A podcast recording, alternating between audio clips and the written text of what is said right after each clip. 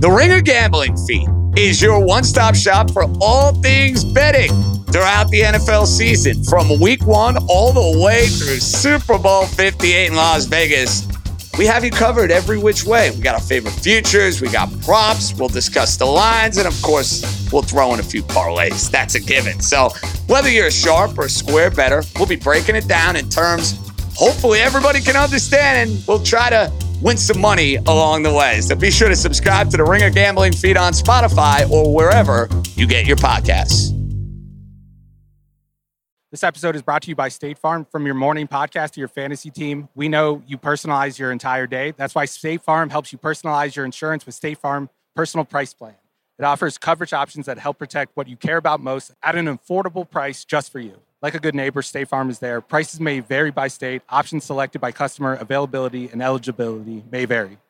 This episode is brought to you by Indeed. We're driven by the search for better. But when it comes to hiring, the best way to search for a candidate isn't to search at all. Don't search, match with Indeed. Use Indeed for scheduling, screening, and messaging so you can connect with candidates faster and listeners of this show will get a $75 sponsored job credit to get your jobs more visibility at indeed.com slash ringer NFL.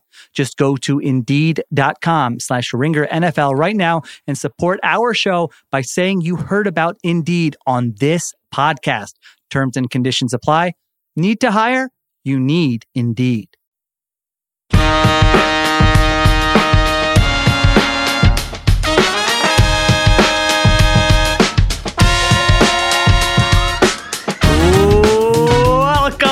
Extra Point Taken. Sheil Kapadia here, joined by Ben Solak, following two wild Monday night football games, two upsets. Giants take down the Packers 24 22. Titans come storming back 28 27 over the Miami Dolphins. We're going to talk about those games and, of course, everything else that happened in week 14. Benjamin, let's start with this. Okay, so two teams here Packers fighting for a playoff spot in the NFC. Dolphins fighting for the number one seed in the AFC. Both those teams go down. Answer the question right here. Which loss is more devastating for the fan base, the team, whatever? The Dolphins loss or the Packers loss? And then we'll just start with that game and then we'll hit on the other game. I'm curious to hear your answer here. I think Packers is worse the the Dolphins' loss sucks. Ed Werder of ESPN tweeted out that uh, teams that were down by 14 points in uh, five uh, with, with, five minutes or, or, or, less time remaining in regulation were uh, up until this game. And they they were 0 in 767 over the last 767. yeah, which that only takes us back to t- uh, 2016. Like that sounds a lot longer than it is. A lot of teams are down by 14 points with, with fewer than five minutes left in regulation, but still been 767 of those games since we've had a loss. So I think that the nature of the the Dolphins loss is a little bit more crippling. It's like more like shocking. It kind of came out of nowhere. But that was a 13-13 game until turnover started to get weird.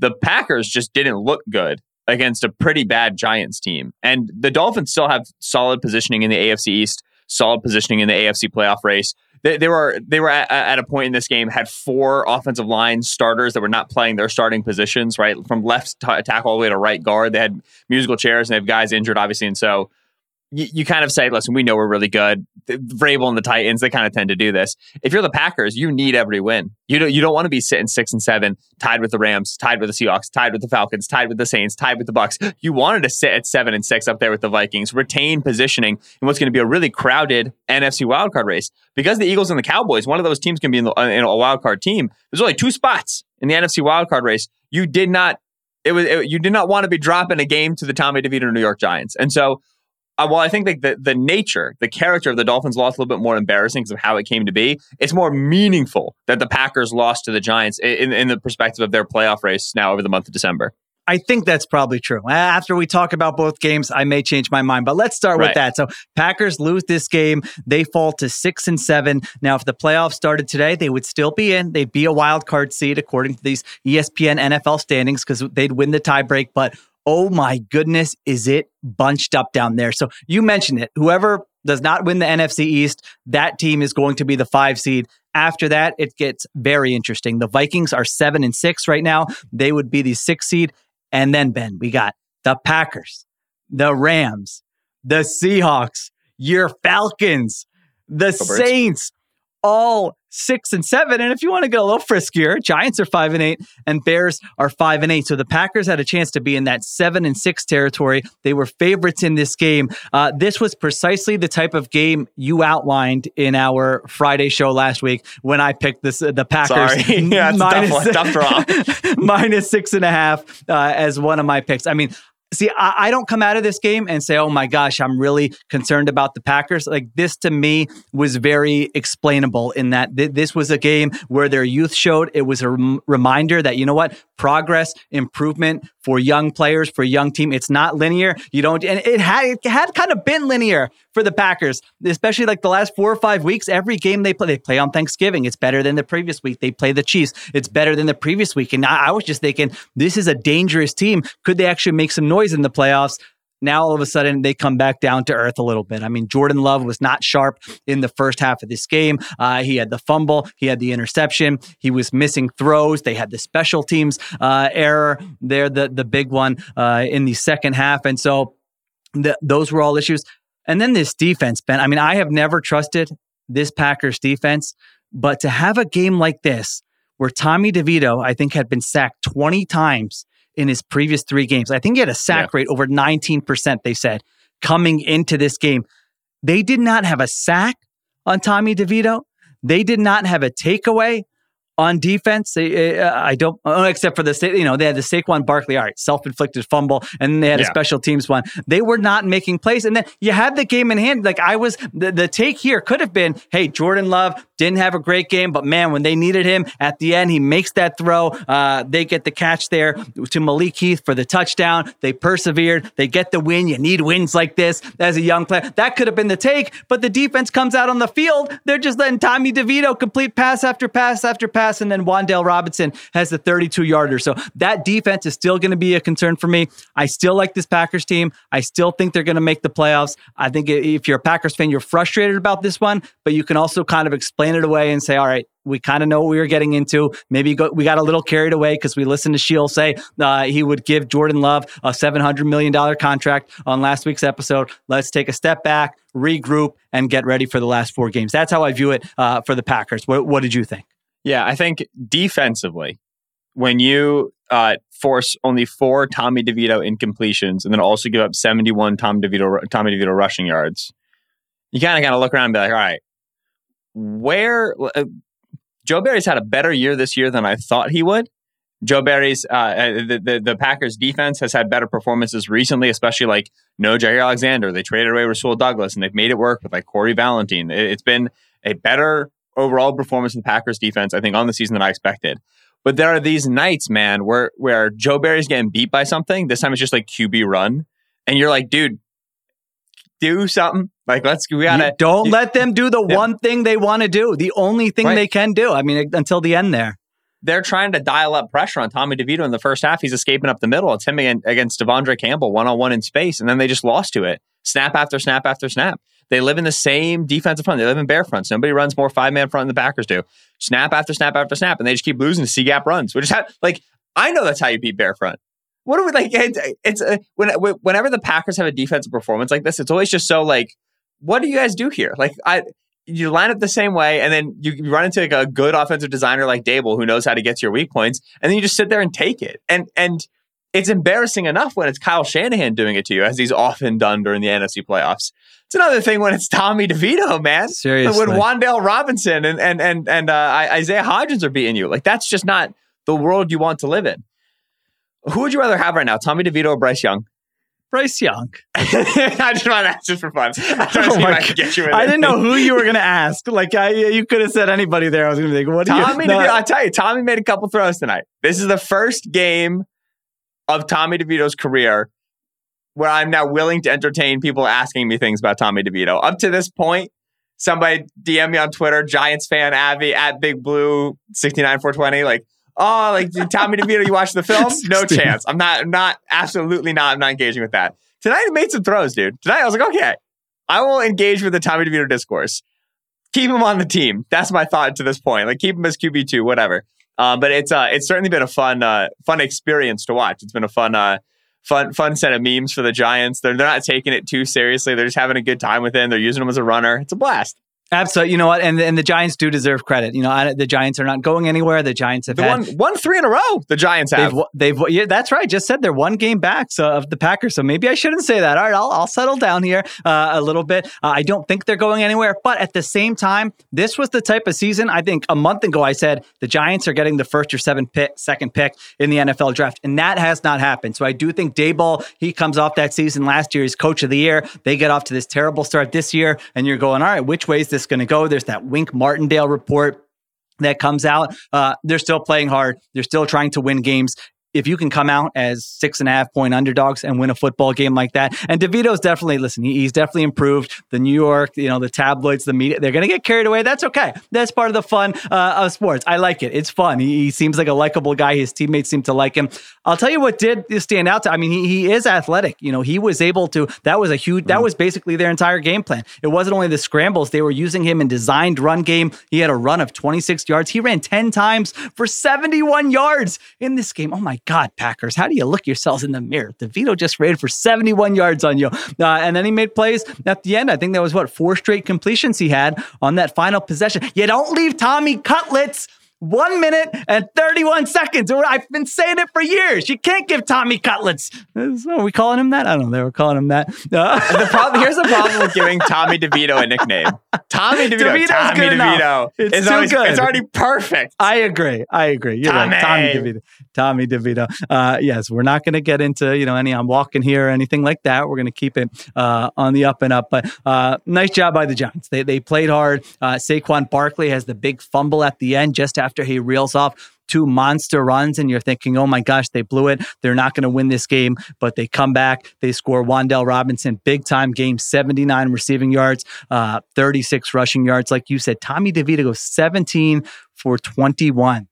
They had very little interest uh, in passing the football in this game, but they were able to do it when they had to. They just leaned on the run game. They broke out every trick. I mean, uh, zone read, flea flicker, uh, jet sweep, like you name it. They're just throwing the kitchen sink at the Packers, and it was enough for a victory. So, uh, if you're a Giants fan, it hasn't been the most fun year to watch the team. So, you'll always have Tommy DeVito on Monday night and the game winning drive against the Green Bay Packers. So, again, Giants five and eight, Packers six and seven here would still be in as the seven seed if the season ended today, but uh, a little bit of breathing room they could have created for themselves. They did not do that here. I still like them. I still think they're going to be good. Uh, I, I still believe in Jordan Love. This was just a little bit of a step back for them. Can I ask you this real quick? Yeah, yeah. What do you got?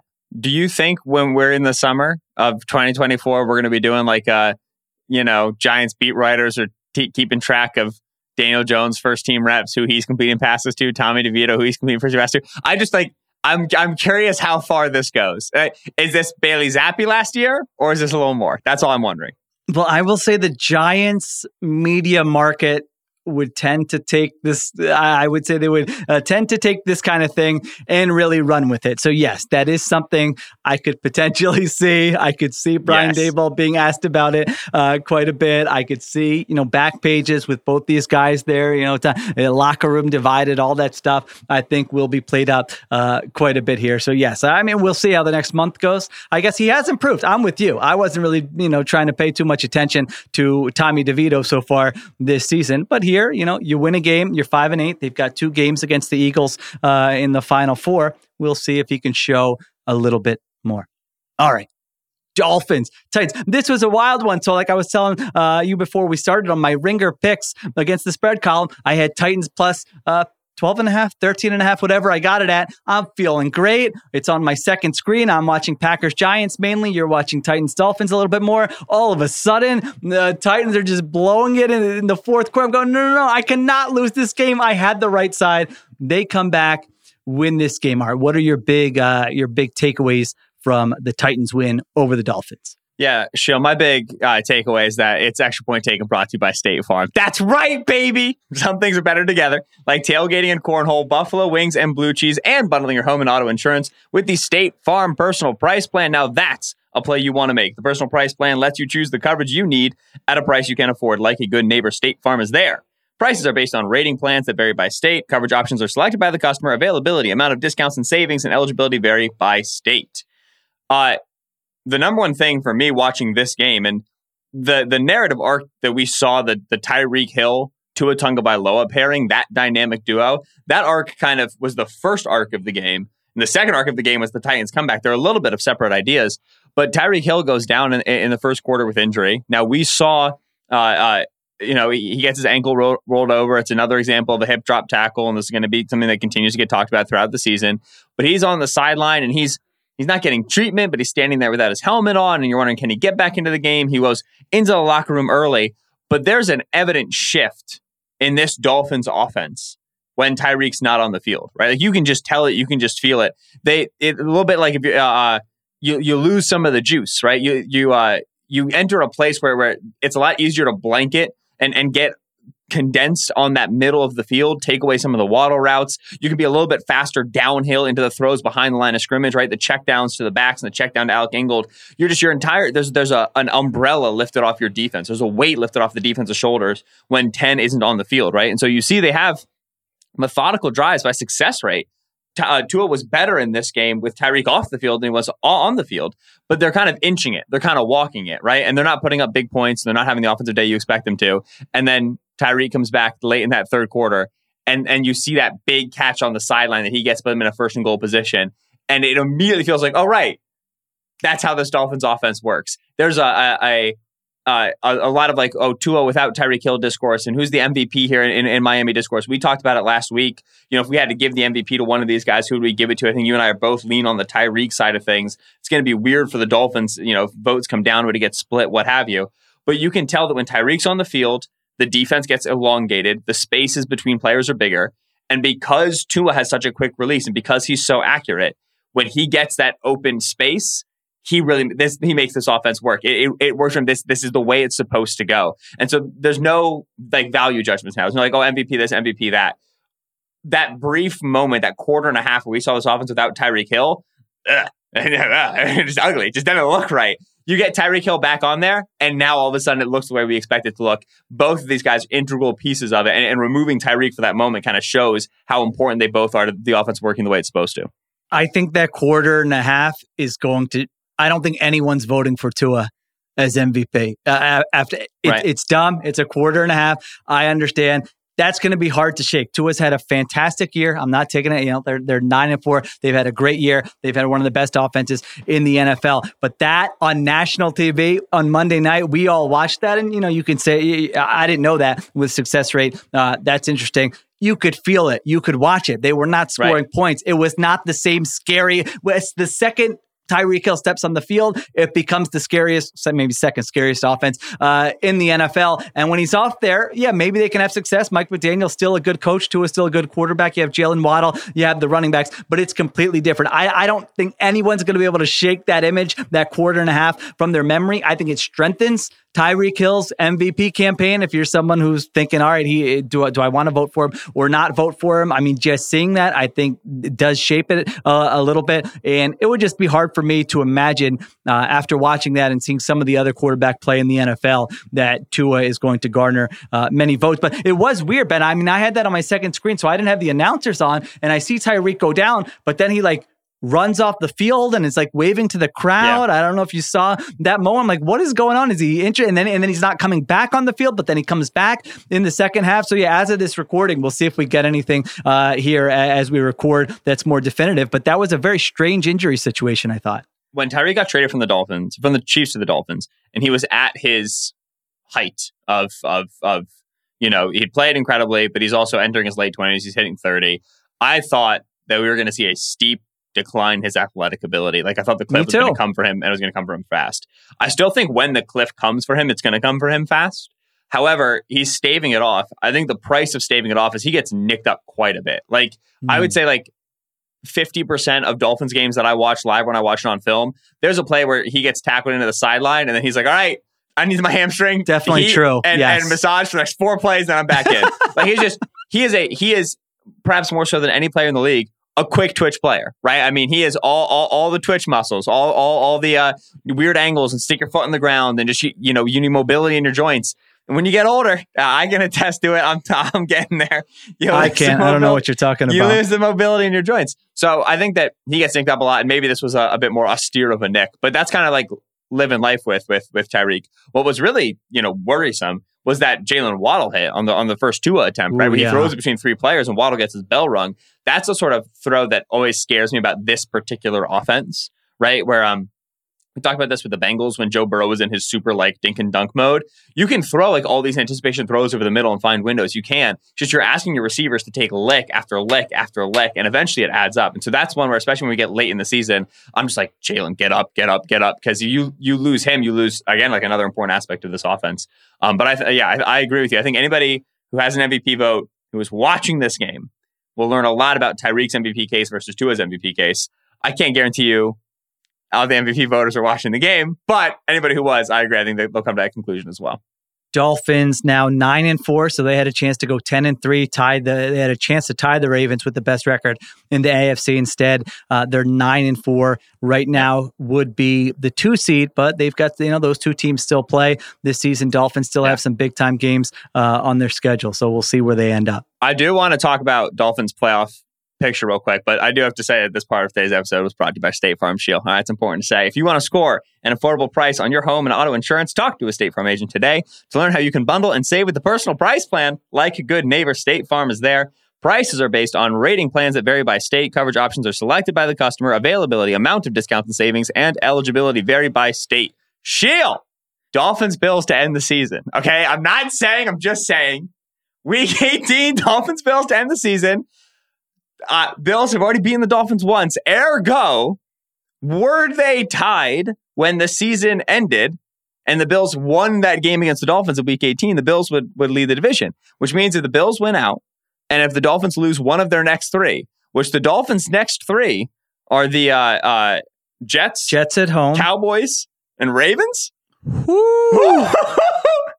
Maybe we might have a week 18 AFC East contest, which I have a lot of Dolphins to win the division exposure. I have a lot of Josh Allen to win MVP exposure. I'm I'm playing both sides. That way I always come out on top. I am ready for that game. Give it to me. Yeah, that's really what it comes down to. Next three weeks, if the Bills can pick up one game on the Dolphins, so Bills go three and zero, oh, Dolphins go two and one, or Bills go two and one, Dolphins could go one and two. I mean, that's look at that schedule: two and one, one and two. Then all of a sudden, that game in week 18, the Buffalo Bills potentially Dude. still, still, you cannot kill this team, have a chance to win the AFC East. I'll be honest, I wasn't even thinking about that until you just said it. And I looked at their schedule. I thought I had that wrapped. Mm-hmm. AFC East is wrapped. They lose the one seed, but they're still going to be good. No, no, no, no. This thing is still very much alive. Uh, it's good news if you are maybe the Jaguars or the Chiefs. You could bump up to that uh, number two seed in the AFC as well. Yeah. So this is a big time loss uh, in the AFC playoff picture. Bills have uh, Dallas at home in Buffalo. Chargers and Patriots. And so obviously Cowboys is a very serious game. Chargers and Patriots, dude. Yeah, and they're favorite. Bills are favorite even against the Cowboys this weekend too. And then they'll be big time favorites. If the Bills yank this season out of the gutter, I will lose my mind, dude. Oh man. Oh, Bills Dallas four o'clock game this Sunday. Circle it. I can't wait. What's the weather? Let's get some snow. Sorry, they're not born now. How about the Titans end of this? I mean, Titans, uh, like like you said, one of the most improbable wins. I'm scrolling through Twitter here. I think some uh, next gen stats is telling me this is the second most improbable comeback since 2016. Jets over Browns last year, which I don't remember uh, at all because I'm an old man, is the first one. This is the second one. They had a 0.4% win probability. What did we learn about the Titans tonight? What do you? Le- I mean, first of all, mm-hmm. just never go. Mike Vrabel is like a big dog, man. Just stay as far away as possible. If you don't like the Titans, just don't touch the game because my gosh, how many? He has at least one of these in him uh, every year. Sometimes a couple of them uh, in him uh, each year, and for them to come back here, I mean, w- w- what stood yeah. out to you from that comeback? I think, as is appropriate for us to do, we are going to highlight when the analytics helped a team win the game. Yes, sir. So that How way it that? doesn't only get Mikey talked about Analytics. when they lose. The Tennessee Titans are down 13 to 27. Less than five minutes left. They got to drive the ball down the field, score, and score it again. It's a two score game. When they score their first touchdown, Vrabel holds up the two fingers on the sideline. He elects to go for two when down 14, technically like down eight, right? This decision, if you're not familiar, is a, uh, uh, a decision that is supported by all publicly available win pr- probability models. Uh, what we you know we generally use to understand what decisions teams should make. Obviously, teams have their intrinsic models that can change these outlooks slightly. Like, oh, if you're a big dog, oh, if you have an injury, like you do that work internally on, uh, for your own team. But in general, we can say that uh, agnostic of context, when you're down 14, you score that touchdown. It is best to go for two. The reason is because if you if you take the extra point, score another touchdown, score the extra point, you tie the game. You've just done something really challenging. You've scored two touchdowns in a short period of time, and your reward, the result, is overtime. And for simplicity's sake, we can just call overtime like a, a coin flip, right? Say it's like 50 50. Against probably not exactly because of context. We can just say it's generally 50 50. You did a very challenging thing, those two touchdowns in a row, just to get to a coin flip. By going for two after you score that first touchdown, you are generating some worlds, some outcomes where after that second touchdown regulation, you don't have to flip the coin in overtime. You can just win in regulation. You go for two and you get that. Then that second touchdown you score doesn't send you to a coin flip. It sends you to a win. And that's where the additional win probability comes from. That's the value. Of course, if you fail to get the two point conversion, you've now made some universes in which you lose in regulation. But it's okay to invite some chance of losing if you're getting additional and greater chances of winning. And that's what's absolutely happening when you create those winning chances in regulation, those ones that, that don't even bring us into overtime. Of course, if you fail to get the first two point conversion, you can still get to overtime by getting the second two point conversion. And that's why it's beneficial. Because you still get all of those worlds where you get to the coin flip, you get to the, the overtime 50 50, but you've created some worlds where you win a regulation. This was one of those worlds where you're able to get that two point conversion. You're, you did this before the two minute drill. It was a nice drive. Levis, early in that first drive, he was looking for downfield throws. He calmed it down. He checked down to the back. He just let the defense give him the, the inches down the field.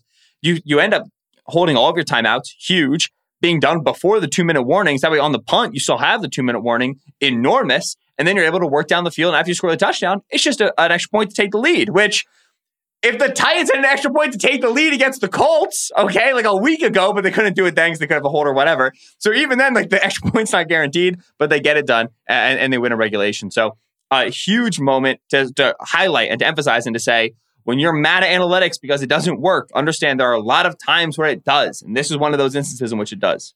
Absolutely. Well said. I have uh, very little to add. You take on some risk. The downside is you miss both two, you know, you miss the two point try twice and you lose the game in regulation. But the upside is exactly what uh, you saw today here, which is that you get the two point conversion, then you kick the extra point. I mean, then you don't even have to go to overtime where again, you're big time, especially for them. They're what, 13 and a half point underdogs in this game. Do you really want to go to overtime? Uh, the bigger sample, the less likely there is a chance that you're going to win the game. So you just go ahead uh, get it, and then you kick the extra point and you win it in regulation. So that's a fantastic job by Vrabel and the Titans. Nice job by you highlighting it. Nice job by the Titans.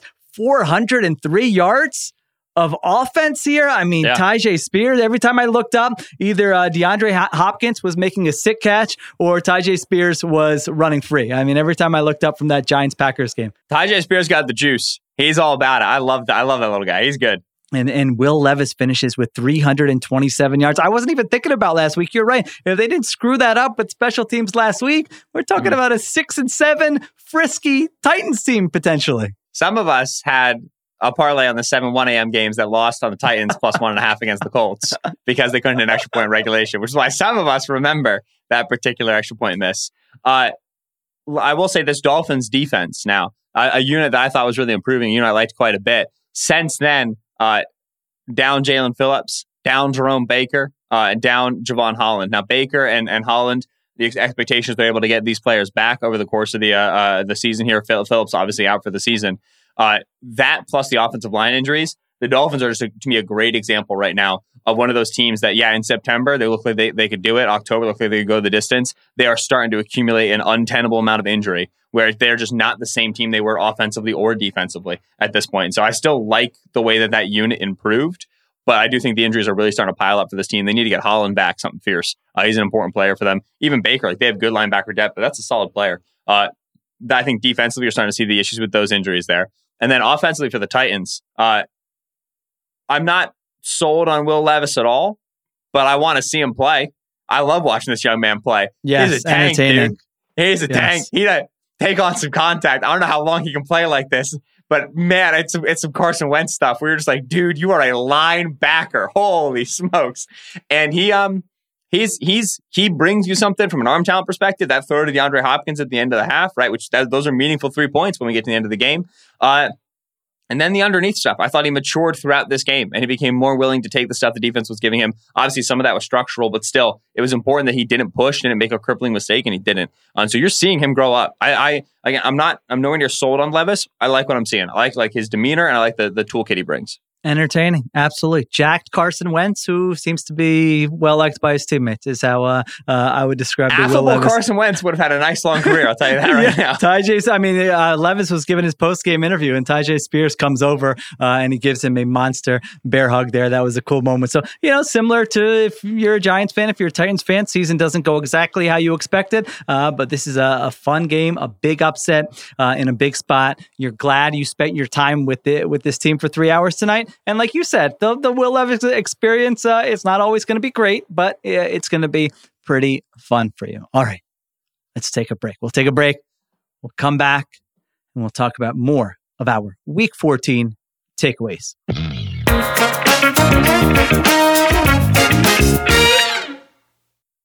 This episode is brought to you by Indeed.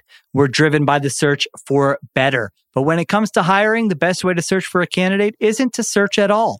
Don't search, match with Indeed. Use Indeed for scheduling, screening, and messaging so you can connect with candidates faster.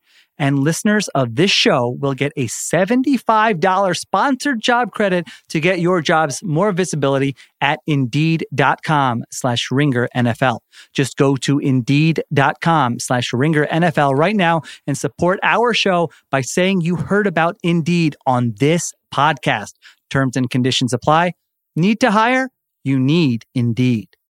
This episode is brought to you by Crown Royal. This NBA season, Crown Royal is celebrating the loyal fans that show up for every tip off and also celebrating the people who drink Crown Royal during games. I know I like to have some around whenever I'm taking in a basketball game, an NBA game. Always good to have around. And Crown Royal believes if you live generously, life will treat you royally. Visit crownroyal.com to get ready for tip off. Please drink responsibly.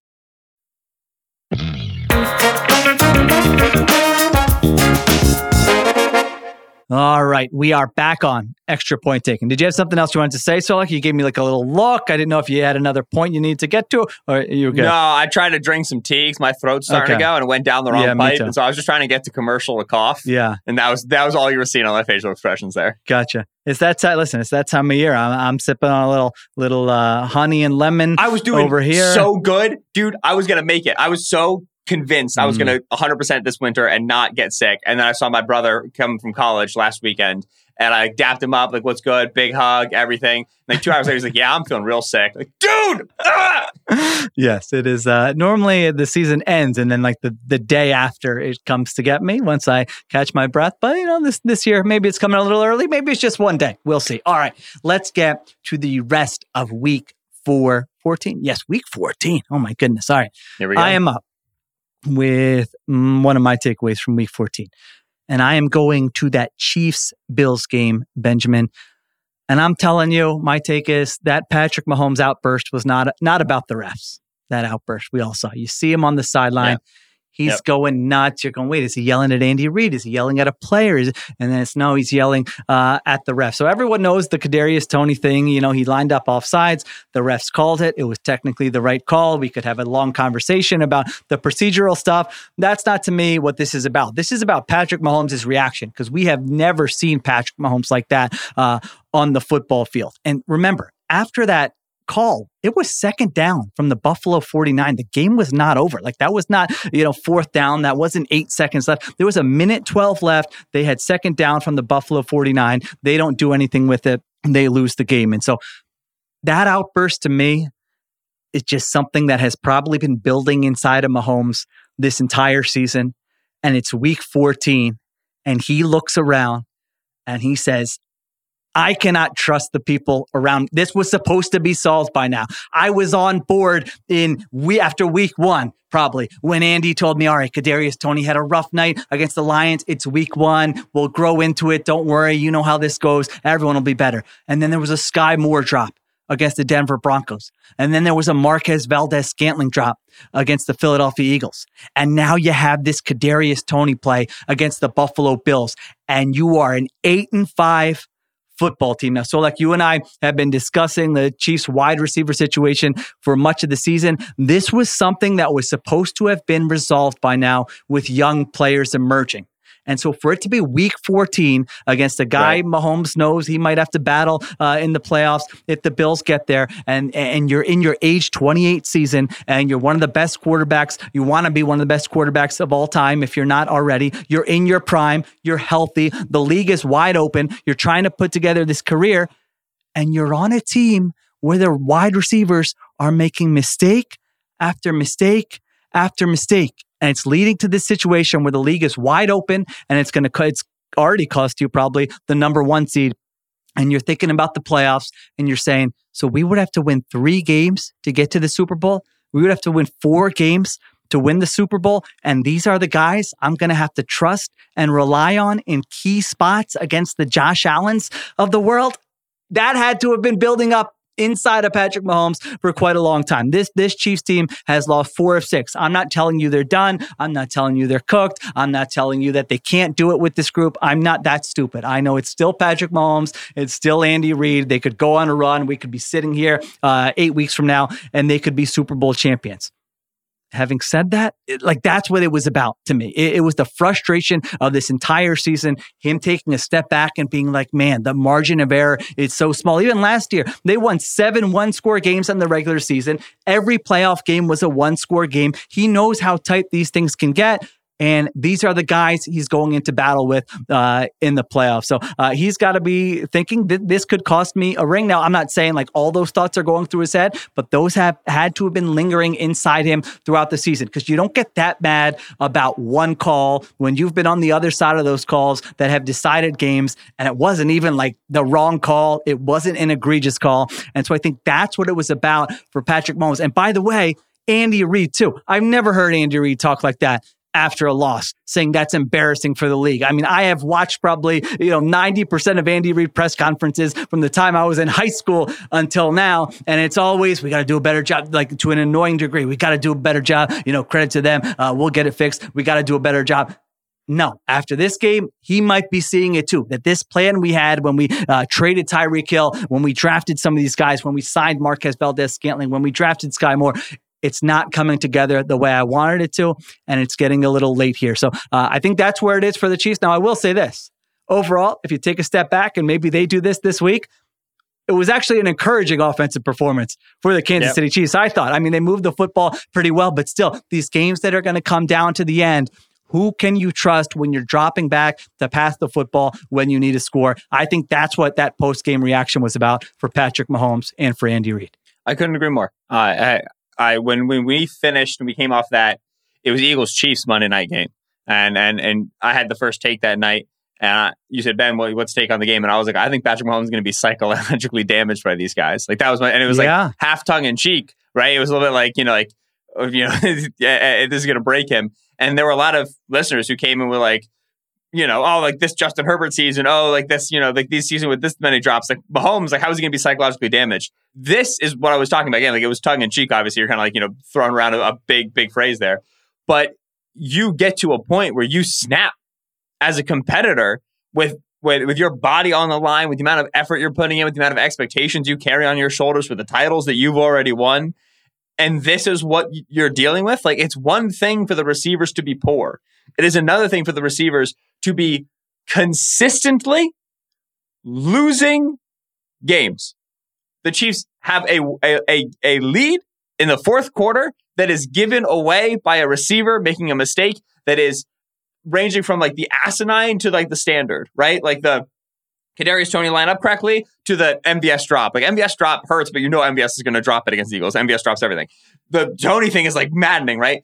That that lived experience as a competitor where it's just like you guys are my brothers. We go to war. And every time i just need you to finish the job for me i toss the ball but i just need you to dunk it into the hoop. You can't do it. It starts to like legitimately break a guy. And that's why you saw mahomes like act unbelievably out of character. Is because he's just up to his neck in it. Like i I don't like how I behave when I'm angry. Like I, if I, if you saw me when I was angry on national television, I would feel really bad about that and the way that I act. And uh, Mahomes, he spoke to um, I want to say uh, he spoke to Carrington Harrison uh, uh, today, and he gave a quote where he said, "I regret the way I acted towards Josh Allen after the game. Because obviously, when he hugged Josh, he was still just talking about the, the penalty. Yeah, um, that was odd. Yeah, he said because he had nothing to do with it. I was still hot and emotional, but you can't do that. It's not a great example for the kids watching the game. I think in the sober light of day, Mahomes is watching these videos back of himself, like not good. Like yeah, yeah. It, it's embarrassing, and you you you you feel dumb. You feel small. You feel like like petty and and and and mean and like you know no one wants to feel that way. The reason why he got there is is less about the disappointment of a penalty being called and like oh taking away Travis Kelce's Hall of Fame you know resume yeah. or whatever. And it's more the the accumulation. It's more everything coming up against the dam and the dam finally bursting and this home loss against the bills. De- broncos are knocking on the door of the division. Like you're just here being like dude there is no more i can do. I'm just done. I i have run out of fuse. And he pops off. I I agree that there's ways you look at the offensive performance like brass tacks. Let's put some stats on the board and be like, see, this is good.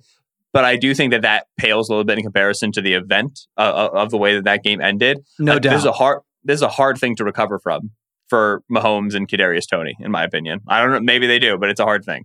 Yeah, and to be clear, like I don't play. I like when you know we see like the like the raw emotion in him being his authentic self like we all know what a competitive maniac this guy is and what he does and, and how smart he is and how you know he, when we finish our careers, you know, we'll probably be telling our, uh, and uh, yes, I'm older than you all say it, so you don't have to, uh, telling our grandkid, you know, somebody who's the best player, like, yeah, like we might both be saying Patrick Mahomes. And so this is a very interesting time in Patrick Mahomes' career. Like when Seth Wickersham writes the book or whoever it is uh, 20 years from now, this I think is going to be a very interesting segment. I mean, you look at the way they built that thing, and it wasn't that they didn't try to replace the production from Tyreek Hill. They took a bunch of swings None of those swings are connecting. And by the way, their offensive tackle play is not very good either. So it's not mm-hmm. like they they built the elite. I mean, their interior offensive line is elite. Their whole offensive line, when you look at some of the issues they've had in pass protection at tackle this year, that hasn't worked out either. So now you've got that in addition to Kelce being a year older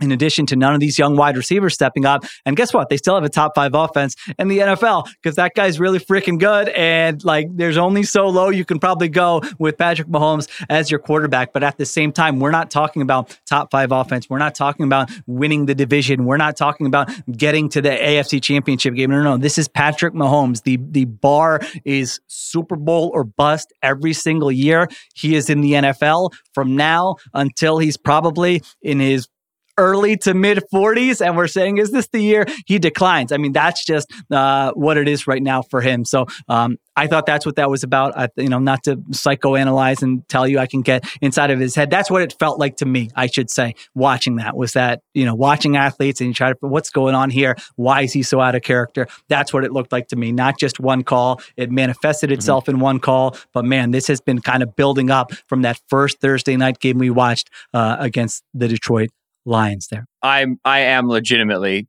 furious that that Travis Kelce play won't live in like actual recorded, you know, NFL history. That's just like it's such a cool play, and I wish it, it awesome. like they've been trying yeah. to do it and they've they poked around it, but that was the best like lateral thing they've had down the field, the context, and everything. Oh, it was so fun to watch. Well, listen, he'll get other opportunities. There's the so he's still got what four weeks of the regular season and the playoffs. Do it again. Kelce. It was awesome. It was one of those that gets you off the off the couch when you're watching live, like, oh my gosh, I can't believe he did that. And then all of a sudden you see there's a flag there. All right. What do you got? What's your next take?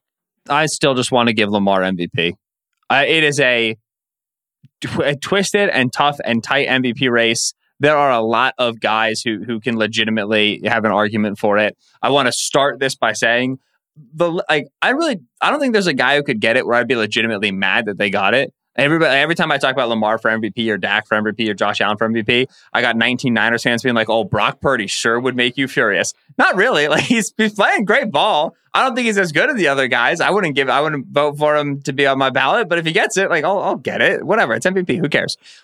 But it's a really chaotic year, right? There's no this one quarterback who we we've always presumed to be like an elite top five guy is producing an elite offense largely on the back of his talent. I'm sure there's some Niners fans who would say, no, that's Brock Purdy. I don't hold him in that air. I think a lot of people don't hold him in that air. And so they, you're Patrick Mahomes, you're Josh Allen, you're Justin Herbert, you're Joe Burrows, you're Jalen Hurtses, you're guys who you, you thought were going to be in that top tier of crowd of quarterbacks every single season.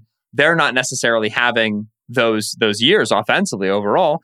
And then your kind of second tier of quarterback, where you start talking about your Dak Prescott's and your Lamar Jacksons. These are the guys who are having really big performances. And so there's a, a, a there's a lot of room for debate. I'm not, not no pick's going to bother me.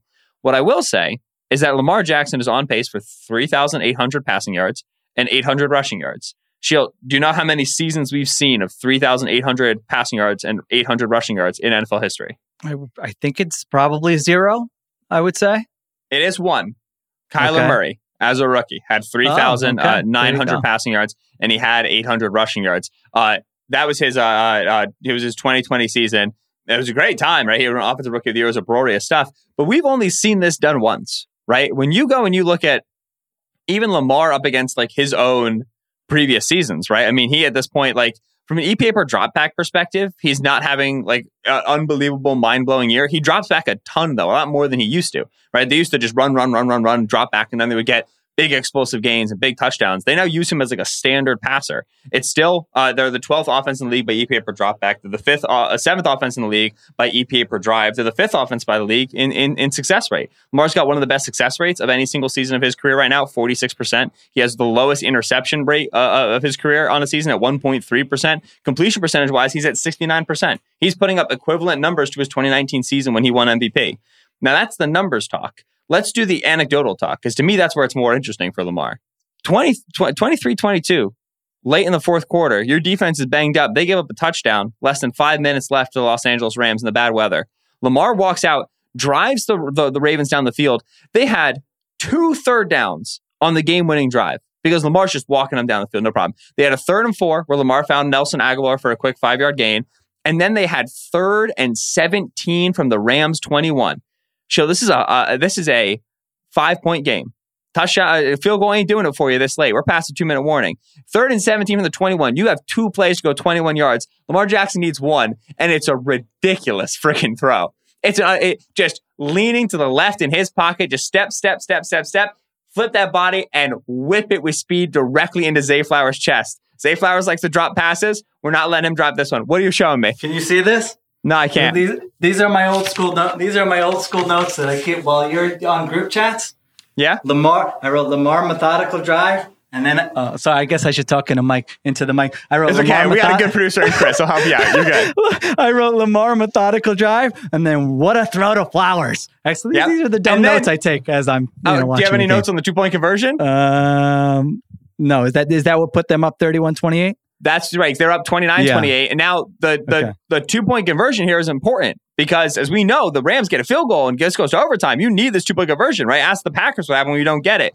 Lamar in a sprint out to his right. There's immediate pressure by Ernest Jones. And Lamar does the thing. And again, we're talking MVP here that no other quarterback in the league does other quarterbacks are like they're they they have responses to unblocked pressure. Like Allen will just like drop kick a guy in the face and then like run away from it. You know, Mahomes will like pirouette and dip duck and dive. Lamar will just with with players like within five inches from him, with defenders like in arm's reach of him. He had a throw in this game where Aaron Donald was holding him by the jersey. He just circled around a couple times and then chucked it. Yeah, he will just sit in arm's reach of a defender and just like kind of lean and squirm and just because he's so agile. He's got such great balance and body control that he's just buying a half second because he knows the secondary when they see him in the grasp is going to stop their feet, and then he just with with with with, it, with an unblocked defender already at him, and then a second defender now at his feet, like doing the splits, getting folded in half by Michael Holt just hits Zay Flowers up against the sideline for the two point conversion.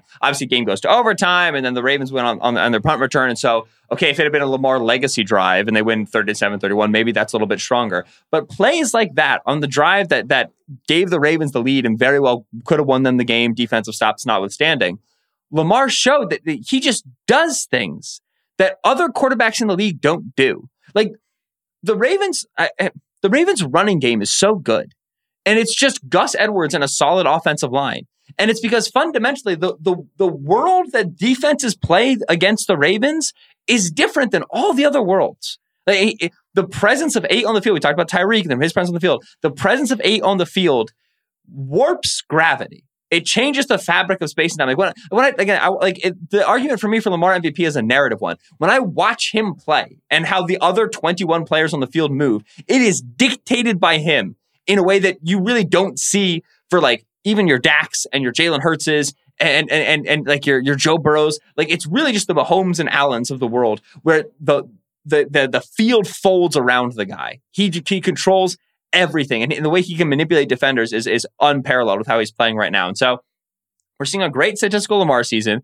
We're seeing emphatic uh, clutch wins from Lamar. I think they're going to be the AFC one seed. They're going to win the bye in what's a like unprecedentedly crowded conference. And then when I watch him, it passes the sniff test for me in a way that it doesn't for Purdy. And like Dak certainly passes the sniff test for me, but I I, I feel differently with Lamar. We're like this is truly a unique player, a valuable player in in in in, multi, in a multitude of ways, in, in cascading ways, the way that he changes the field. I don't mind who gets it. I don't have a vote. Who cares? So I you have to listen to me talk about it on a podcast. I would give my vote to Lamar. I love the season he's having.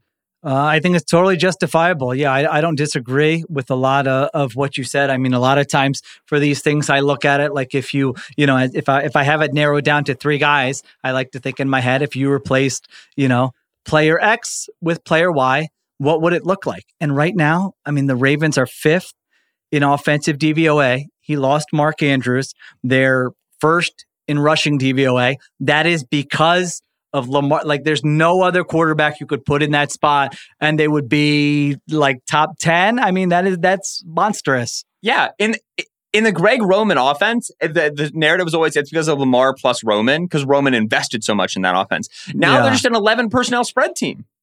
They're just the same. They're just offense, but they're still the best rushing team because of what Lamar brings you.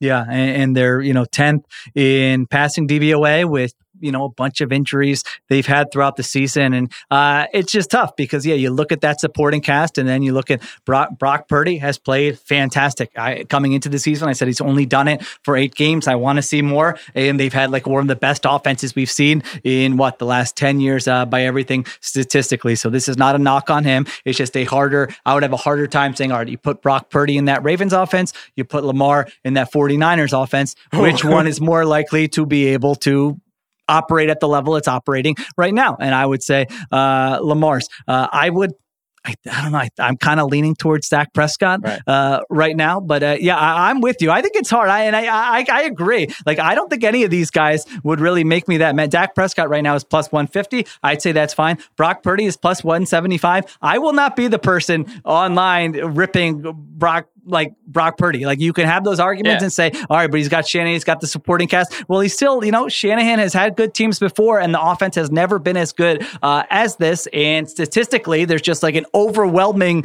uh, argument for Brock Purdy. Like the numbers, I, I, could write a piece for the Ringer. You know, just 25 absurd stats. Of, I'm doing the play that. sheet okay, on. I don't want to do that. Brock Purdy is very good and is a good quarterback. Plus, also like I don't think he's the MVP. So those two worlds can coexist. Yeah. But if you do think he's the MVP, that's what there's a lot of data right. that would support that for you. The thing is, is that we have to remember is uh, beginning with last season, MVP voting is now ranked choice.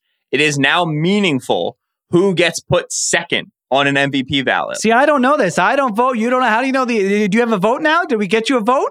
Do I do I have a vote? No. Yeah. Do I oh, gamble okay. on the MVP market? Yes. Do I know oh, how okay. MVP voting works? Yep. Uh, and so ranked choice now. this is this is this is meaningful, right? And so so how many do you rank? I think you rank Three, five. Five. Five. Okay. I, am pretty sure you rank five. But the, what I'll be curious to see is how many uh, people are like like uh, in terms of where they put Brock. Because I bet you a lot of people who don't put Brock first are just going to chuck him in at second to be like, because obviously very good. He's just not my MVP, and I'm I'm I'm, very interested to see the results. But again, like uh, Tyreek, Brock, Allen, Mahomes, Lamar, Dak, freaking Deebo. Deebo could win it, dude. You tell me you watch that that Niners game uh, and you'd be like, Deebo's not the MVP of this team. I, I give it to Garrett. The Browns are eight and five. Like how? Give it to Myles Garrett. I don't give a hoot, dude. This is a great year for MVPs. There you go. All right, look, that was a good uh, that was a good case for Lamar Jackson. That was a great drive. Yeah. I mean, they go 13 plays, 75 yards with the game on the line in the rain. Uh, you know, your deep that was not a game where now you could say, well, all right, the the Ravens have the best defense. That certainly was not a game where their their defense. I mean, McVay was in his bag, and Stafford against that defense, they they were doing a great job. I tell you, Matthew Stafford, dude, Matt Stafford's 35. The next youngest Crazy. quarterback in the NFC is Geno and and uh, Carr at 32 apiece. Stafford's mm. 35 with a bad elbow. He sprained his throwing thumb this year, and it's just with with with free rushers in his grill dropping dimes. I he's thriving right now. Stafford and McVay having a great time. They're fun to watch. They're on the team you don't want to play, a team you don't want to play list, which I'm sure we'll get oh. to in the uh, next few weeks. They're they're Absolutely. definitely there in the NFC. Yeah. Uh, MVP is your top five ranks. All the other AP awards are top three ranks. That's that's how the new voting system goes. Uh, most important thing for this take so okay, so the notes thing, you just you just kind of have blocks for each game. You just got blocks. You're just taking just stream of consciousness notes as the games go on. This is a very stupid method. It does nothing for me. I barely reference them. I don't know why I do it. I need a better method. I don't have a good method. But I had the Ravens on the main screen, and then I had two other games on the other screens. And when something I try, I don't want to over note take. I just you know this is called a legal pad, and so occasionally it yeah. feels nice to have the, the old pen in the hand. You know, a little Pilot G two. Yeah, I have I have I have graph paper. I need it to be gra- like like it needs to be blocks for me. Oh, and then and then okay. I, I scratch all my notes on that. And then when I when I prep for the pods, I just have a tiny notebook with just data like five EPA, seven success rate, and it's oh. totally illegible. And I look at it, I realize I can't read it, and then I have to go off memory. Oh no, my notes are much better for the pod. I take it much more seriously uh, than you. I got to type those bad boys out. I could never. All right, let's take one more break. We'll come back with our final takes and the extra point taken.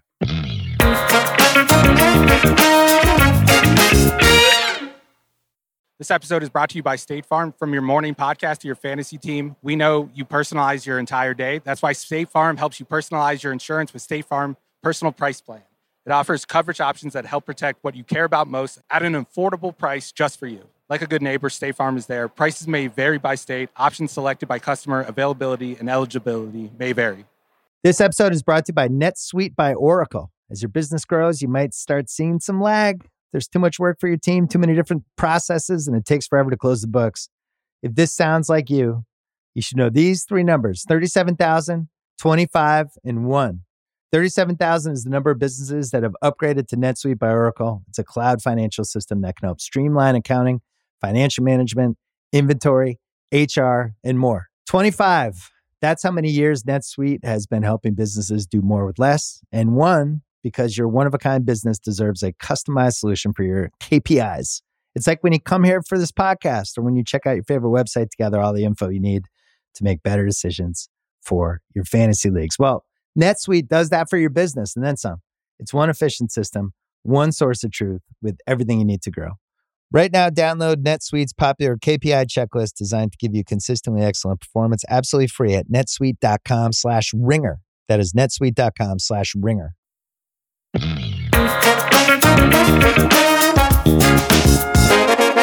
All right, we're back on extra point Now I feel like someone's going to zoom in. I hope I don't have anything weird written down here where someone's going to zoom in and say like, "Oh, you think that you know Baker Mayfield's a top five? No, I didn't write that. That's not what it says. You can't read my handwriting. Anyway, don't even try it. All right, my third take.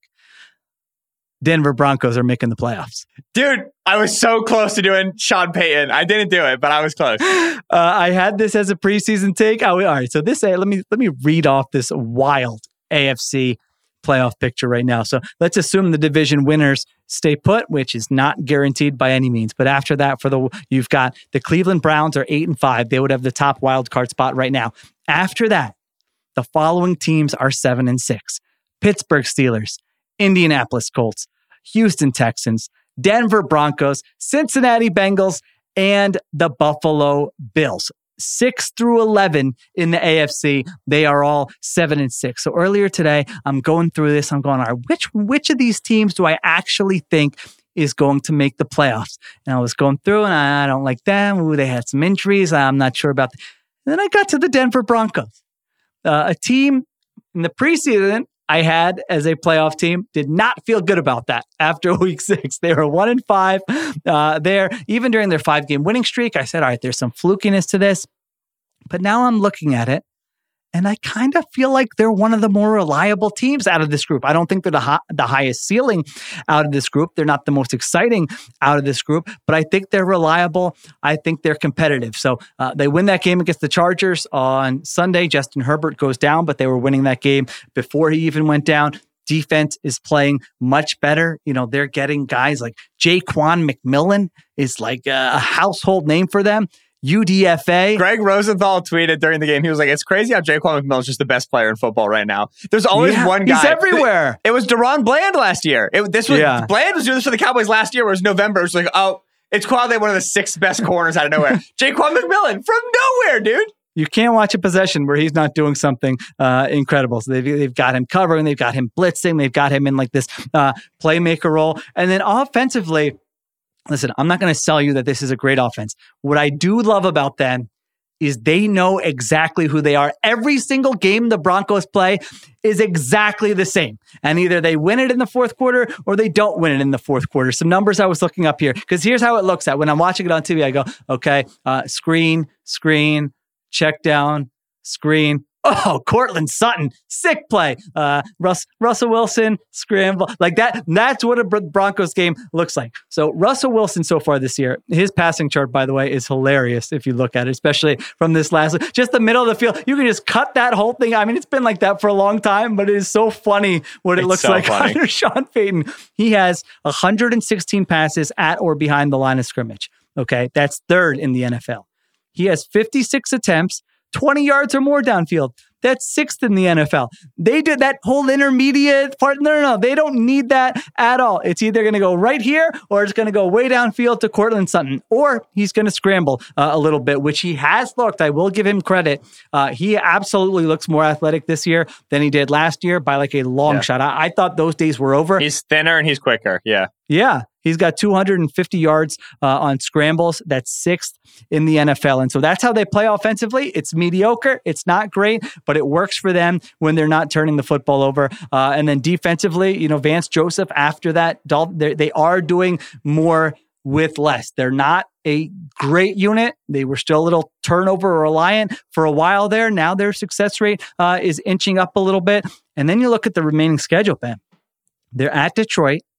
Then they have the Patriots at home, the Chargers at home, and at the Raiders. That's potentially Bailey Zappe, Easton Stick, and Aidan O'Connell in your final three games. If you can win those three games, you're going to get to 10 wins. You're going to get in. Uh, and Sean Payton is going to be in the conversation for coach of the year. I think. I mean, he's really figured out what kind of team he has and what gives them the best chance uh, to win every week. So I've got the Broncos in as I look at all those teams bunched up there in the AFC. I think they're getting in the postseason. What do you think? Yeah. I think that we're we've now arrived at where we thought Sean Payton would be able to get this team. Hundred right? Percent. yeah, we're around 500 and they're opportunistic on defense. They're also, uh, which I think Payton's done a really nice job with, and this was something that I had a little bit of a question about coming out of his Saints tenure, where they just kind of like kept running it back with the same guys, and obviously the, the Saints cap management, the way we expect them to do things. They've done a really nice job being like, hey, who wants a role? Hey, Ja'Quan McMillian, you want to play? You're playing. Here we go. Uh, you know, we're moving off of Randy Gregory. We're moving off of the other player that they cut on defense. Frank Clark. This- thank you, Frank Clark. Uh, Yeah. You know, Baron Browning, get out there. Go, you know, earn yourself some snaps. We're going to play. Uh, you know, Jerry Jeudy, the same for you, the same for you. Right? Here we go. That, that backfield. We got Samaje Perine, Javonte Williams, Jaleel McLaughlin. We're going to play all of you. And whoever's going to, you know, have the hot hand, whoever's going to be breaking tackles, making catches, that's who's going to play for us. So they've done a nice job kind of knowing where you're at as a team. And so, listen, from a cap perspective, we need to get some nice breaks on some young players. So we're going to open up some jobs and let them let them be one. I think that's been really big for this team.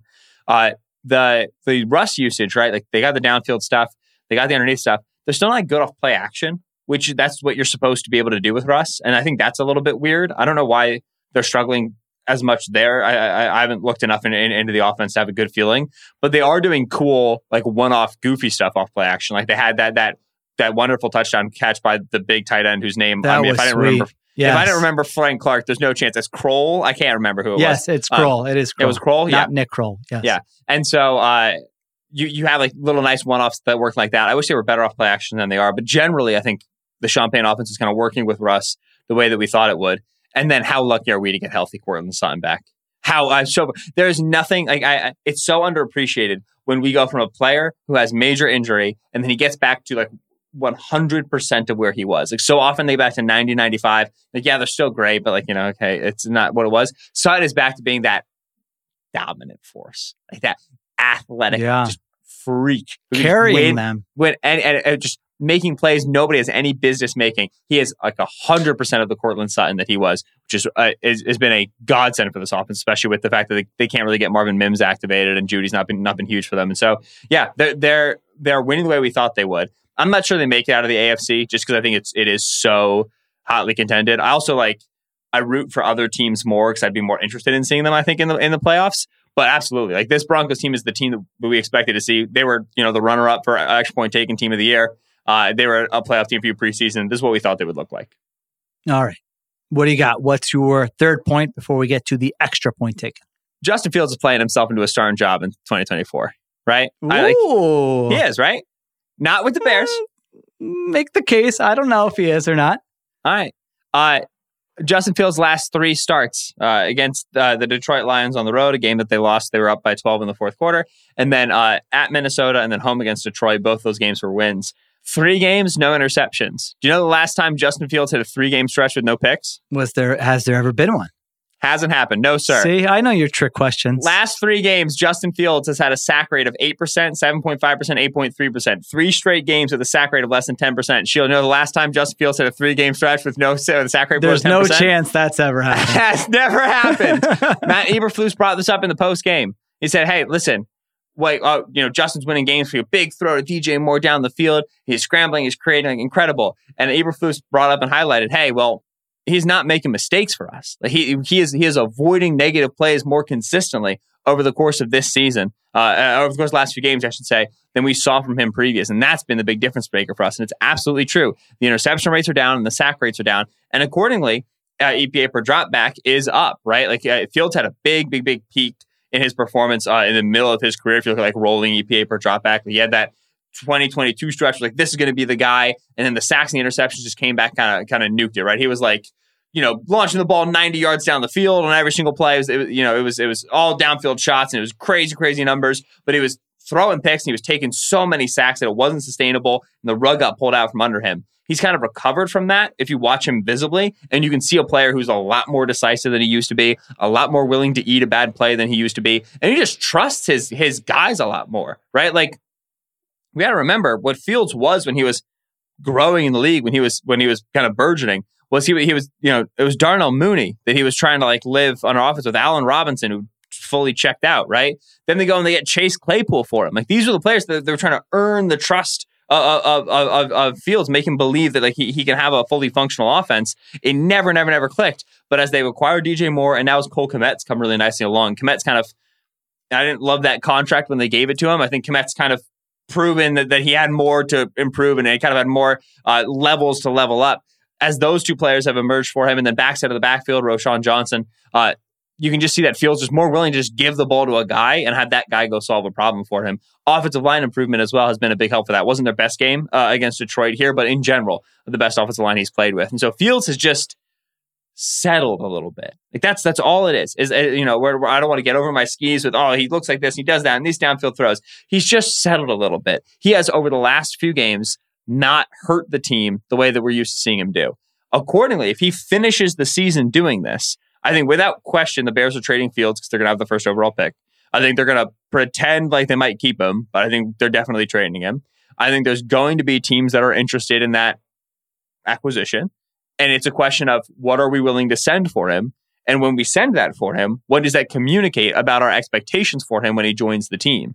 And I think if he finishes the season playing this risk averse ball the way that he is, he has a good shot of, of landing with a new team as an expected starter, as a player who's expected to fight for the starting job. Hey, we might draft a guy in round two, we might draft a guy in round three, but still, that's the expectation. Two teams to highlight the Falcons would be sick. The Falcons, chill, would be sick. Okay, just do, do, do- they do the pistol stuff, they do the QB run stuff, get him activated on there, push the ball down the field. Falcons need a quarterback. That fields the connection there would be great. Oh boy. You tell me you wouldn't like that? You tell me that's no, not I, listen. I, I, I would, I would like, I would enjoy that. I would Yes. enjoy that experience. Yes.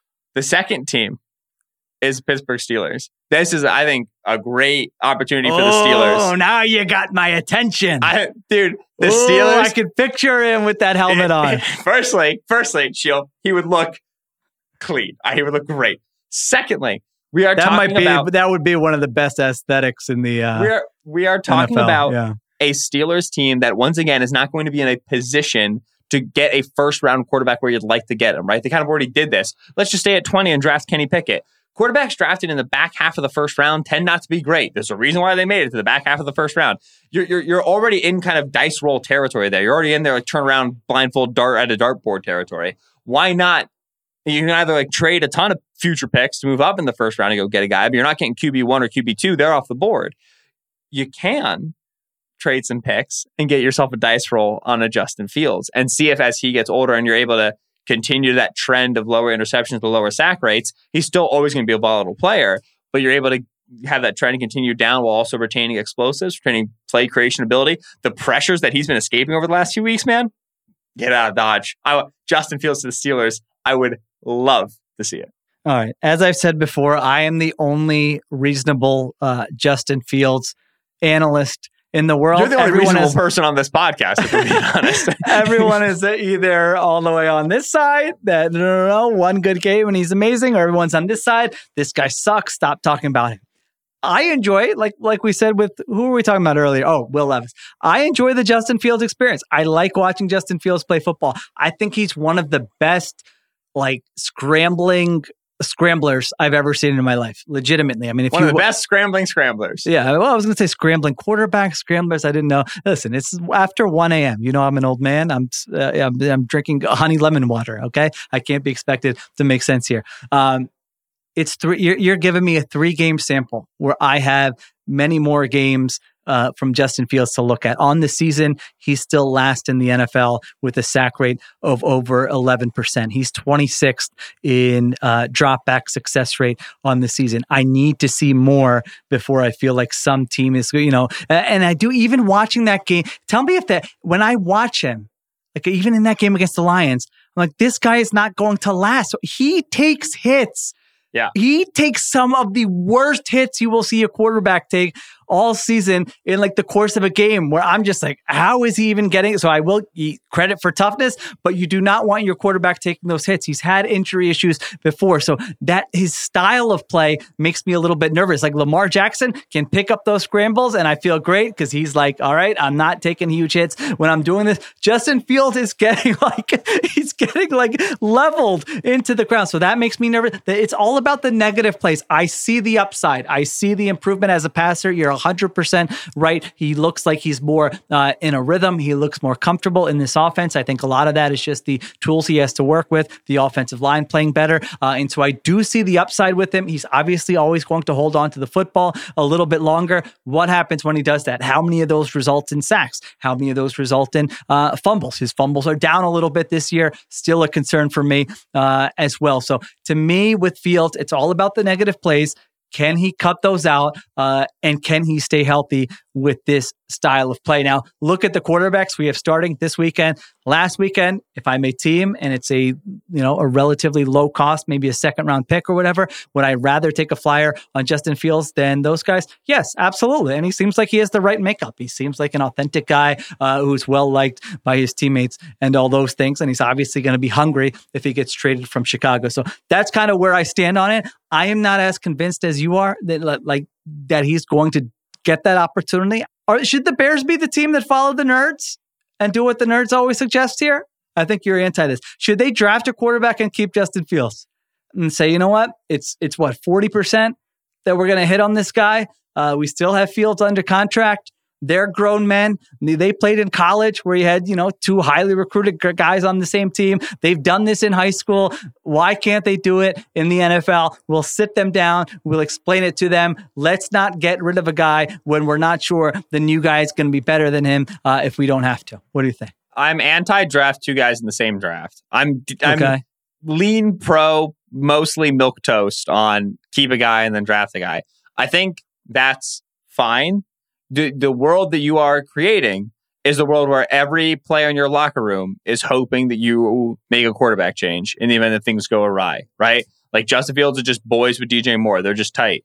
And after the first four games of Caleb Williams, when Caleb can't find Moore and is playing terribly, Moore starts mentally checking out because he wants to play with Fields. That's that's the worlds that I get worried about in the two QB construct, right? Which like Erik McCoy tried to fight Derek Carr on the sidelines this week. I mean, everybody has tried to fight Derek Carr on the Saints this season. There, I was reading, I was reading the ESPN.com. Uh, sorry to interrupt you, but this is too funny. You're fine. I was reading the ESPN.com article about this, you know, about because I missed it live about McCoy and Carr getting into that, and then like towards the bottom, they recap all the like fights Derek Carr has gotten in. You know, well, he did this with Chris Olave this week. He had this with Pete Carmichael the other week. I'm like, this this is not going well for the Saints. All right, sorry, continue. No, this is what we're talking about now.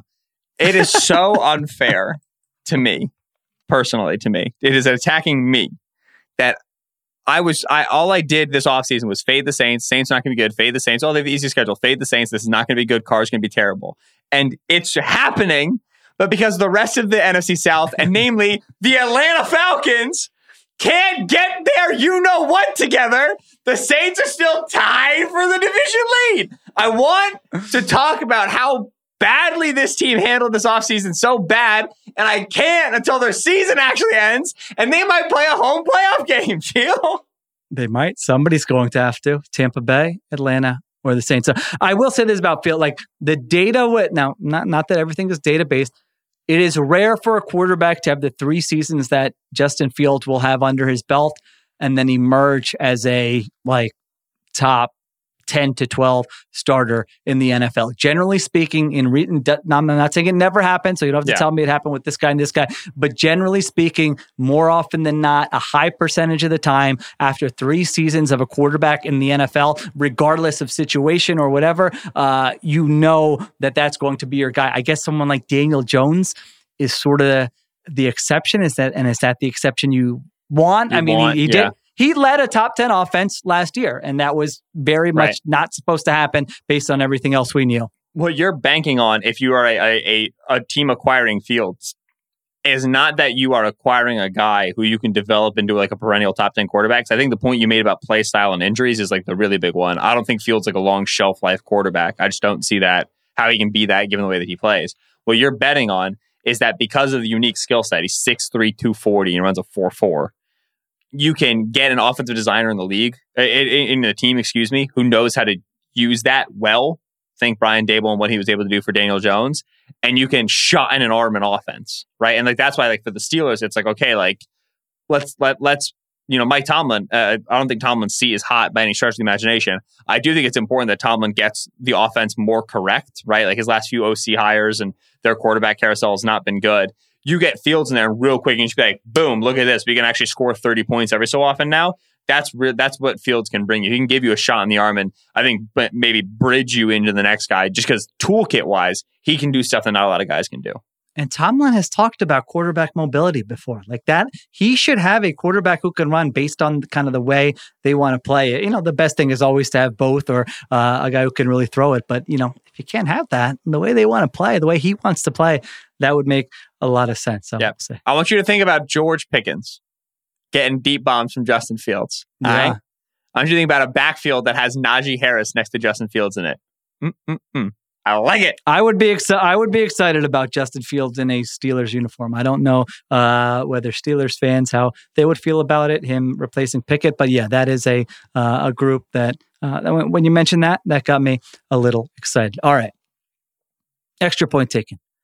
By the way, I think a few weeks ago you were asking me the trade value for Fields, and I said a third, and so like it's it will go higher. I don't think it's going to get to a first. I could see a second round pick for Justin Fields if he continues to play. would be my prediction right now. Yeah. second and something if he continues to play relatively well. Maybe you get, you know, one of the eh, do the conditional thing. Always do the conditional thing. Second, Love third, it turns thing. into yeah. If it turns into my this, entire lo- participation in this podcast is conditional. I, th- I think we said that on like our second podcast together. We realized we both like conditions uh, on uh, on trades, and ever since then, it's been nothing but podcast magic. All right, here's what we're gonna do, Solak. I'm giving you playoff matchups. We're gonna pick winners, spur of the moment, and we're gonna see who we think's winning the Super Bowl right now. Ready? Ooh. I love it. I haven't done this exercise. All right. So the AFC, after today's results, the Baltimore Ravens. Let me just hit a refresh, make sure I didn't miss anything here. Uh, Baltimore Ravens are the one seed. First round AFC, Dolphins host the Colts. Who do you got? Dolphins. Okay. Uh, Chiefs ho- host the Steelers. Who do you got? Chiefs. Okay. Jaguars host the Browns. Who do you got? Oh, Jaguars, but I have some evidence that suggests that that might not be as easy of a win as as once believed. A rematch. All right. So second round, we've got the Jaguars going to Baltimore. What do you got? Ravens. Ravens. Okay. And we've got, ooh, baby, who is my Chiefs go to Miami to take on the Miami Dolphins. Who do you got? Dolphins. Oh, baby. So you've got the Ravens hosting the Dolphins in the AFC Championship game. All right. I was with you until that one. What do I got? I'm not betting on Patrick Mahomes not making the AFC Championship game. I've got The the, king of like these are the seven worst Mahomes games of his entire career. All and true. still just just, All just true. pick him to go anyway. All true. Yes, that's correct. All right. So I've got the Ravens hosting the Chiefs. You've got the Ravens hosting the Dolphins. Who's going to the Super Bowl in the AFC? The Baltimore Ravens. Gotta be. I think so too. I think Yeah, it might be their be. year. I think They're it might so be their complete, year. man. All right. So I've got the Ravens. We both got the Ravens. Interesting. All right. You've got them taking down the Dolphins. I've got them taking down the Chiefs. All right. NFC, San Francisco 49ers are the one seed. Right now, the Cowboys would host the Green Bay Packers in a very fun wild card round matchup. Who do you got? That's Cowboys. Okay. The Mhm. Lions would host Nick Mullens. Dude, the sixth the sixth seed in the NFC I didn't realize their quarterback this week. Oh It's, my a, it is a chalked conference. All right. So, as much as as many concerns as you might have about the Lions offense, you are picking the Lions to beat Nick Mullens or Josh Dobbs. Yes. Or who's the other guy? Who's the rookie? Jaren Hall. Jaren Hall, yeah. Okay. All right. So Lions, Tampa Bay Bucs host the Philadelphia Eagles. We go Ugh. back to the 2021 season. Who do you got? Eagles, yes. Please no. Eagles. All right. So we've got the Eagles going to the Bay. Ooh, to take on a 49ers team that just pants them a couple weeks ago. Yeah, they're losing that game. Okay. 49ers over Eagles. And then we've got the Detroit Lions going to Dallas to take on Cowboys. the Cowboys. The Cowboys get past the divisional round for the first time in 27 years. So 49ers host the Cow- I hate to agree with you. I have, you know, I have not lived to see a Dallas Cowboys conference I know. game. I, yeah, I, I definitely, I don't know if I brought it up to you before, but I've definitely thought about it before because those were like my, you know, fifth grade years were just like this up and coming Cowboys team that wins every year and is amazing. And John Madden loves them. Yeah. Yeah, and I personally love being able to say, well, I've never laid my eyes on the Dallas Cowboys conference championship game, but I feel like I'm going to lose that opportunity uh, this year. All right. So 49ers host the Cowboys old school in the NFC championship game. Who do you got? Cowboys. Oh, I wrote it. I wrote it in the column this week. they're I going wrote it in the column this San week. Francisco. Oh, baby. I wrote it in the column this week. The Niners are really well equipped to beat the Cowboys. They absolutely are. They've beaten them the last three times they played. They, they, the Cowboys' entire offense is predicated on the idea that Dak's mind is a little bit faster than you, and then he's willing to hurt you in tight windows. And the Niners, they're just so fast in the secondary, and then they hit those tight windows so hard. That's why the Cowboys not been able to move the ball against this team. But we have not seen Dak play the way he's playing right now in years. I mean, it is wood chipper stuff. I, I, I, I, it is very hard to beat a team that's as good as the Cowboys are just on paper that many times in a row, like the fourth time in a row, it's especially tough when they're coming in playing potentially their hottest ball, which I think the, the Cowboys will be if they keep this up. I think if the Cowboys face the Niners again in the, in the playoffs, I think we see a performance of the ages from Dak, and I think he beats them. I will be taking the San Francisco 49ers in that I matchup. I just, I, I just said last week. I, I, I got to the point where I think the 49ers are the best team in the NFL. So you've got Ravens Cowboys. That's the Super Bowl. That's a nice Super Bowl. I'm not mad at that Super Bowl. That's fun. I like it. Who is your winner? Ravens Cowboys. At this point in time, you can always change this, but at this point in time, I'm picking Ravens. I'm willing to pick the Cowboys to make the Super Bowl. You will never hear. I, I will not pick the Cowboys to win the Super Bowl. I'm, I'm unwilling to do that. That would take a lot of like emotional preparation and prayer from me, and I'm not. I'm not prepared to do it at this time. All right. I think as long as the 49ers are healthy, this is Kyle Shanahan's year. This is their year. I've gotten to that point in recent weeks. They just blow every team out. Unless they have a game where they turn the ball over three times, I have a hard time seeing them be consistently stopped. Unless, you know, we might get one of these games where it's like, ooh, this defensive and we're talking about it, you know, uh, six years from now. Oh, remember that game plan that defensive coordinator X put together to shut down Kyle Shanahan? That would be fun. I don't know that it exists, but that would be fun. So I've got 49ers over Ravens. Solak's got Ravens over Cowboys as we go in to the final month of the NFL season with all the stars out. Lamar Jackson, Dak Prescott, Nick Mullens. They're all out, baby. Ready for the playoffs to begin. All right. That was a fun extra point taken. It's going to be a great AFC playoff and a really exciting NFC championship game. Can't wait. uh, and one divisional round game in the NFC. Maybe. I need the Eagles Maybe. and the Lions' respective okay. defenses to Maybe start pulling two. their weight. Yeah. Okay. Yeah, that's true. All right.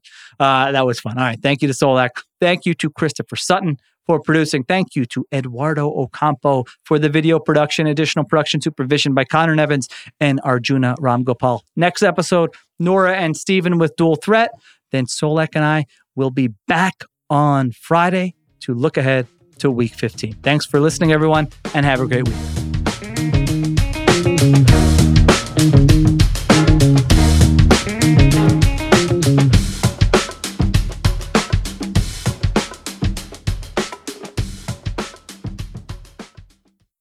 Must be 21 plus and present in select states. FanDuel is offering online sports wagering in Kansas under an agreement with Kansas Star Casino LLC Gambling problem? Call 1-800-GAMBLER or visit fanduel.com slash RG in Colorado, Iowa, Michigan, New Jersey, Ohio, Pennsylvania, Illinois, Tennessee, and Virginia. Call 1-800-NEXT-STEP or text NEXT STEP to 53342 in Arizona, 1-888-789-7777 or visit ccpg.org slash chat in Connecticut, 1-800-9-WITH-IT in Indiana, 1 800 522 4700 or visit ksgamblinghelp.com in Kansas, 1 877 770 STOP in Louisiana. Visit mdgamblinghelp.org in Maryland. Visit 1 800 gambler.net in West Virginia or call 1 800 522 4700 in Wyoming. Hope is here. Visit gamblinghelplinema.org or call 800 327 5050 for 24 7 support in Massachusetts or call 1 877 8 HOPE NY or text HOPE NY in New York. There's a lot that could impress you about the all new Honda Prologue EV. True, it's got class leading passenger space and clean, thoughtful design and intuitive technology. But what really sets the Prologue apart from the competition is that it's more than an EV, it's a Honda. Honda, the power of dreams. Visit honda.com slash prologue to learn more. This episode is brought to you by Lululemon. Guys, if you're ready for a new pair of pants, try one of Lululemon's ABC pants. They're made to make you look and feel good. And there's lots of different styles to choose from. My favorite, because I walk around LA every day, I like the joggers. I'm not jogging, I'm just walking fast. But if you're working out, I would try them out. And if you want something a little sleek, maybe business like, maybe try the ABC Slim Fit trouser. But I am a joggers guy. I just, once COVID happened, I was just like, I'm, I want to wear jogging pants and joggers and all kinds of soft pants as much as I possibly can, especially when I'm working out. Ultra comfortable and versatile. ABC pants are really in a league of their own. Buy a pair right now at lululemon.com.